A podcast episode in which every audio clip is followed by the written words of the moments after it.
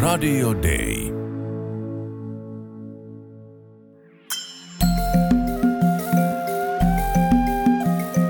Usko, toivo, rakkaus. Mutta suurin niistä on rakkaus. Kirkko maailmalla. Suomen lähetysseura tekee työtä 30 eri maassa maailmalla.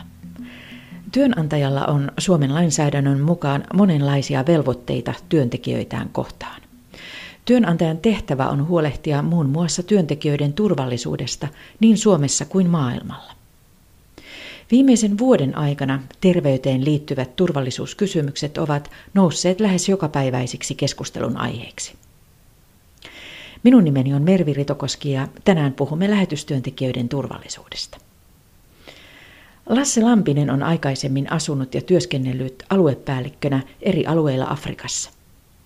Viimeiset vuodet hän on toiminut Suomen lähetysseuran turvallisuuspäällikkönä. Mitkä ovat suurimmat turvallisuusriskit, kun työntekijöitä lähetetään maailmalle? Lassi Lampinen. Tämä on vakiokysymys ja tähän on vakiovastaus. Kaikkein suurin vaara on hyttyset, ihan ehdottomasti hyttyset.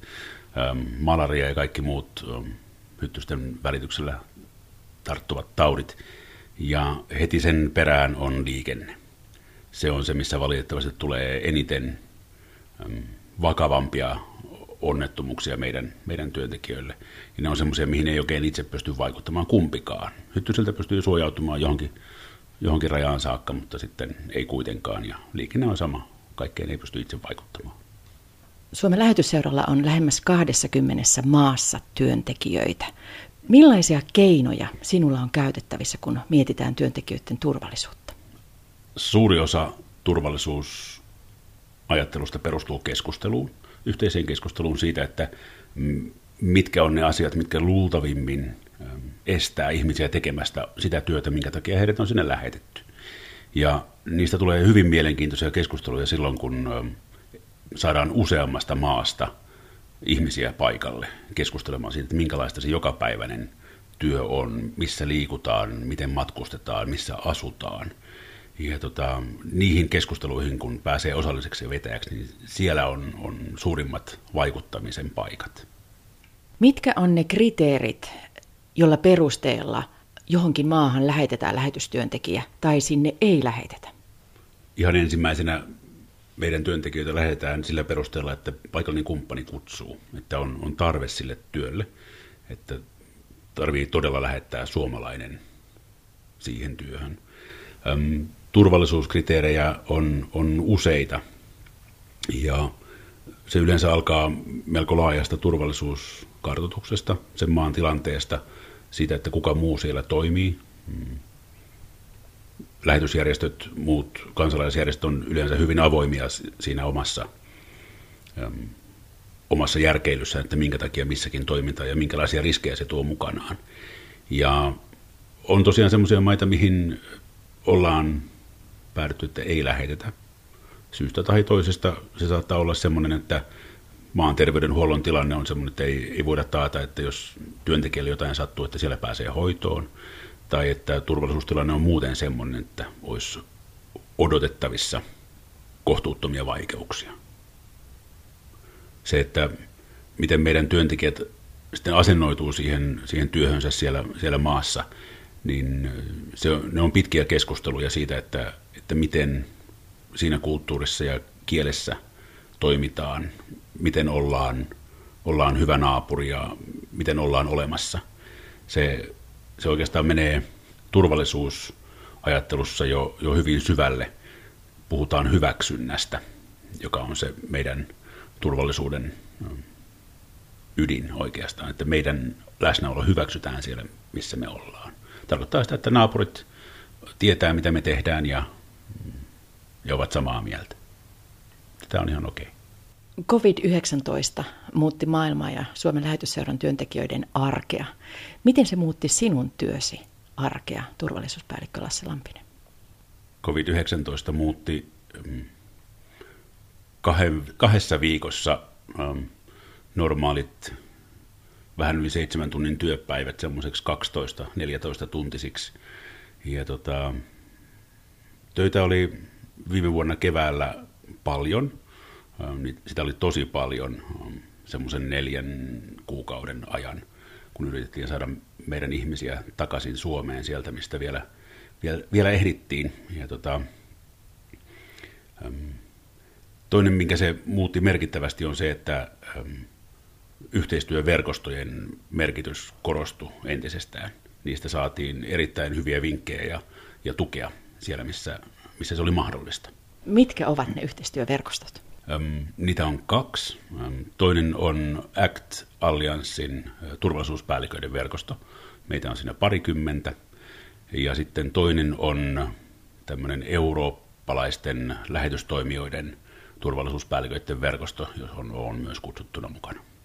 Mitä se käytännössä tarkoittaa tällaiset verkostot? Mit, mitä, mitä sä teet niiden kanssa? Me keskustellaan. Meillä on molempien kanssa ähm, aikataulutetut vakiotapaamiset, missä tavataan. Ja sitten no, ennen koronaa tavattiin äh, kasvotustenkin kerran vuodessa molemmissa. Ja tota, keskustellaan päivän polttavista kysymyksistä eri puolilla maailmaa. Siinä, että mikä on trendi jossain, jossain maassa – siellä, missä on muillakin työntekijöitä. Minkälaisia tulevaisuuden kuvia nähdään, että mihin pitäisi seuraavaksi kiinnittää huomiota. Suunnitellaan yhteisiä koulutuksia. Mm, nyt on ollut Act Alliancein porukan kanssa sukupuoleen ja sukupuoliturvallisuuteen liittyvä iso koulutussarja. Lähetysseura on joutunut evakuoimaan tai kutsumaan kotiin Suomeen työntekijöitä maailmalta. Millaisissa tilanteissa? Viime vuonna se oli tähän COVID-19 liittyen ja suuren osan kanssa pystyttiin toimimaan suht järkevästi, sanotaan niin, että oli kahden kolmen päivän varoaika. Osan kanssa mentiin ihan, ihan tuntipelillä, että ehtiikö koneeseen tai että onko ilmatila vielä auki. Ja muutaman kanssa valitettavasti ei ehditty. Että maan ilmatila meni kiinni ennen kuin päästiin edes lentokentälle tai saatiin lentolippuja käsiin. Näissä tapauksissa onneksi kukaan ei ollut hengenvaarassa. Että oltiin sillä tapaa, että jokainen tuli omilla jaloillaan.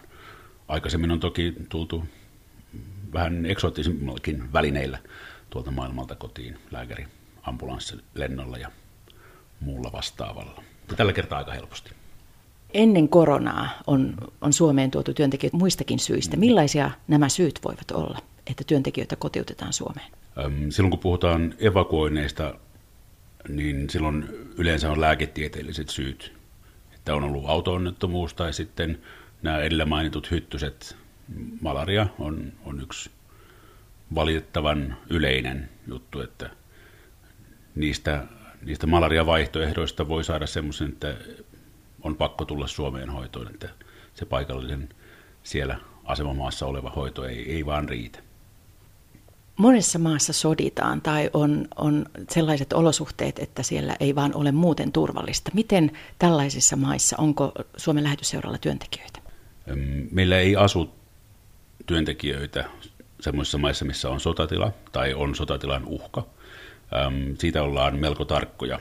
Eli semmoinen nyrkkisääntö on se, että jos tarvii kypärän tai luotiliivit, niin se ei ole meidän työntekijän asuinpaikka. Ähm, semmoisissa maissa toki tehdään työtä ja siellä välillä käydään monitorointimatkalla tapaamassa kumppaneita, ja ne on sitten taas ihan erikseen sovittavia juttuja, että miten ja kehen, kehen tukeutuen siellä voidaan käydä. Onko jouduttu evakuoimaan työntekijöitä sellaisista maista, jossa poliittinen tai yhteiskunnallinen tilanne on mennyt sellaiseksi, että siellä ei voi enää olla? On. Tästä on puolitoista vuotta, kun viimeksi oli tämmöinen evakuointi sillä kertaa Boliviassa. Ja tota, se oli mm, aika vikkelä evakuointi, sanotaan niin, että kun se oli isänpäivän aamuna kello kahdeksan, kun sain, sain tiedon, että nyt pitäisi lähteä pois, niin siitä, siitä vuorokaudessa oli väki, väki pois maasta. Boliviassa tosiaan oli vallankaappaus silloin ja se oli, se oli erittäin vaikea tilanne saada meidän väkeä sieltä pois. Mitä sinun tehtäviin tällaisessa tilanteessa kuuluu? Mä oon se, joka pitää yhteyttä niihin meidän työntekijöihin ja toki myös lähetysseuran johtoon, että informoin meidän, meidän johtoa siitä, että mitä tapahtuu. Ja tota, järjestän ihmisiä pois maailmalta silloin, kun he ei itse siihen pysty tai on, on muuten tilanne, että ei ole esimerkiksi yhteydenpito välineitä sillä tapaa, että saisi ostettua lentolippuja. Ja tota, kaikin mahdollisin viestin välityskeinoin. Kyyhkysiä en ole vielä lähettänyt, mutta melkein kaikkea muuta. Mitä on nämä muut keinot? ähm, kännykkäapplikaatioita on, olisiko niitä viisi vai kuusi tuossa puhelimessa, riippuen vähän maasta, että mihin toimitaan. Äh, sähköpostia, puhelinta, satelliittipuhelimia, tämmöisiä.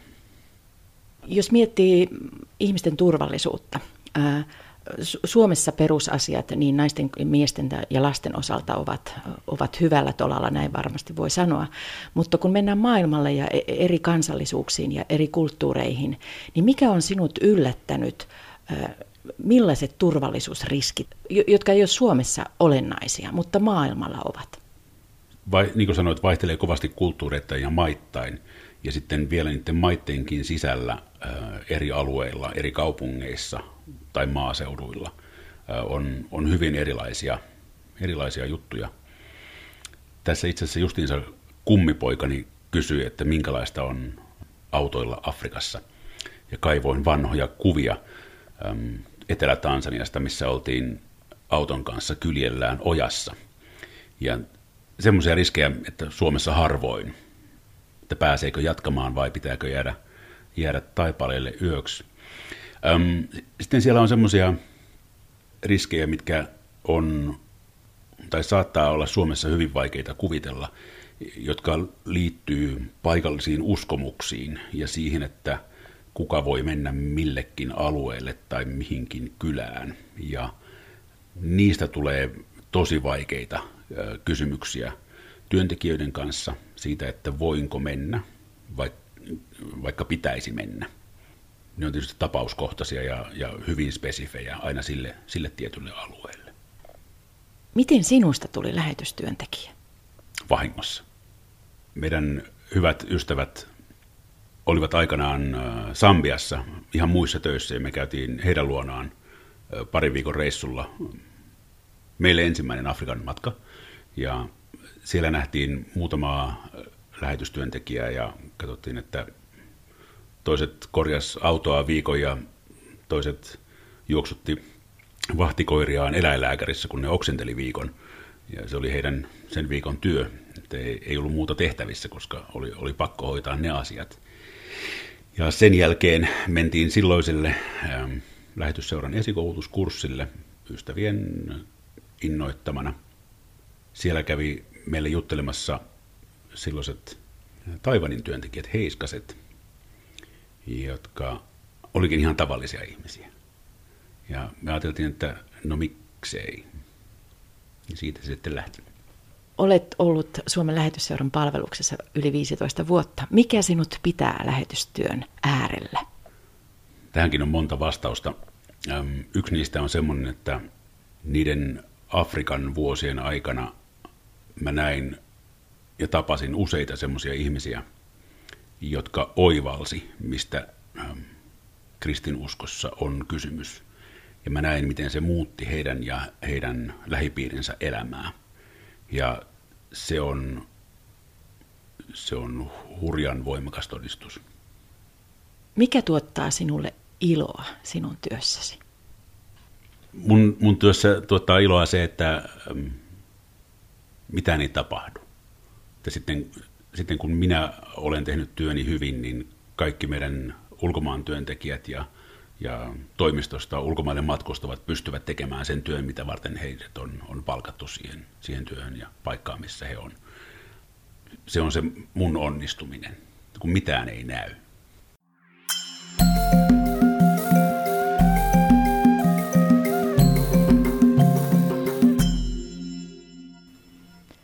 Tässä oli tämänkertainen Kirkko maailmalla ohjelma.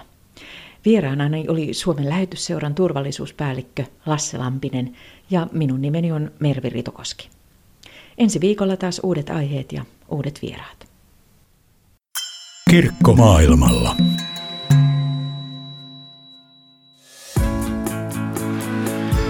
Radio Day.